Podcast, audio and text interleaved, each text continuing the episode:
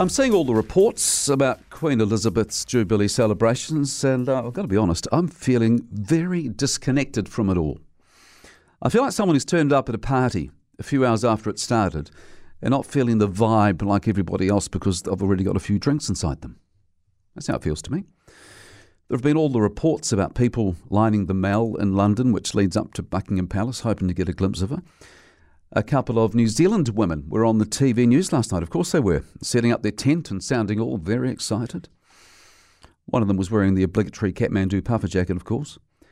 And they were telling the reporter how they'd always been big fans of the Queen and the royal family. And good on them. I'm not going to begrudge them that. But I'm looking at all this going on and seeing it as something that's happening way over there. Way, way over there. In the UK. And not something at all relevant to me here in New Zealand. Which is strange in a way, really, isn't it? Because the Queen is not just Queen of England, she's Queen of the Commonwealth, which means she's our Queen too. She's my Queen, she's your Queen, but I'm not feeling it at all. And in theory, we should be having street parties here and putting up the decorations just as much the people in, as the people in Britain. But I'm not. Chances are you're not. And I don't think I've seen anything around the place that looks remotely like a Jubilee celebration. Well, tell me if you have. I haven't seen it. Now, I'm not saying I don't like the Queen. I couldn't say I love her. I couldn't say I'm nuts about her. But I know she's had a remarkable tenure, the likes of which we'll probably never see again. And you can't help but feel sorry for her with all the nonsense that's gone on within the family over the years. Princess Margaret. Now, she wasn't the easiest to deal with, was she? I know that from my passive viewing of The Crown. Then there was all the stuff with Diana and Charles and Diana's death. Andrew's shenanigans and his appalling sense of entitlement It's been a nightmare for the Queen, hasn't it? And then there's the ongoing situation with Harry and Meghan, who, to their credit, by the way, uh, have turned up in London for the celebrations. Not on the balcony at Buckingham Palace, though, but they're in town.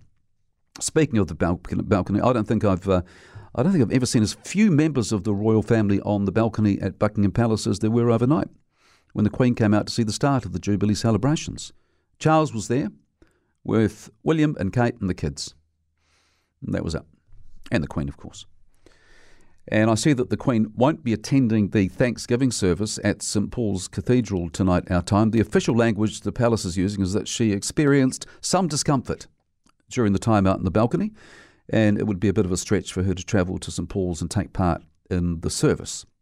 So we will see how much more of the Queen we do see during the official Jubilee celebrations, which are due to go for the whole weekend. Uh, like it is here, it's a long weekend over there as well.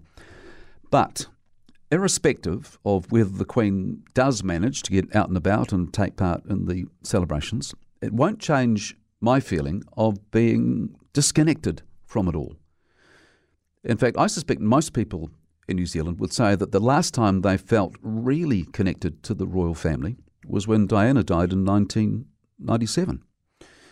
But as for these Jubilee celebrations, it's not doing it for me. Yes, she is New Zealand's queen. Yes, she's been remarkable. But I won't be going out and celebrating. I won't be begrudging anyone who wants to, and if I was still living in London, I'd probably go out and have a nosy at it all.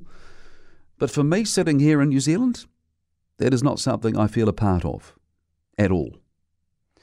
And I would probably go as far as saying that I have never felt as disconnected to the Queen and the royal family as I do right now. And no amount of flyovers, carriages, horses, and Union flags will change it.